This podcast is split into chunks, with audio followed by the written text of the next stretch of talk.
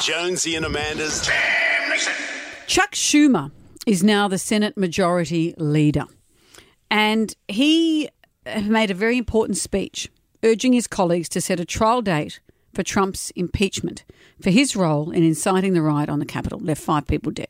Very, very serious and important business. All eyes were on Chuck Schumer. And here's how the speech went. There will be a trial, and when that trial ends, senators will have to decide if they believe Donald John Donald John Trump incited the erection, insurrection against the United States. Oh, you know, he's wanted to say those words. He's Yep. practiced them at home. He knows the world is watching. Mm-hmm.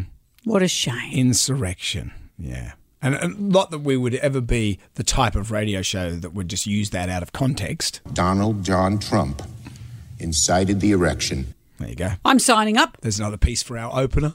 Jonesy and Amanda's Damnation.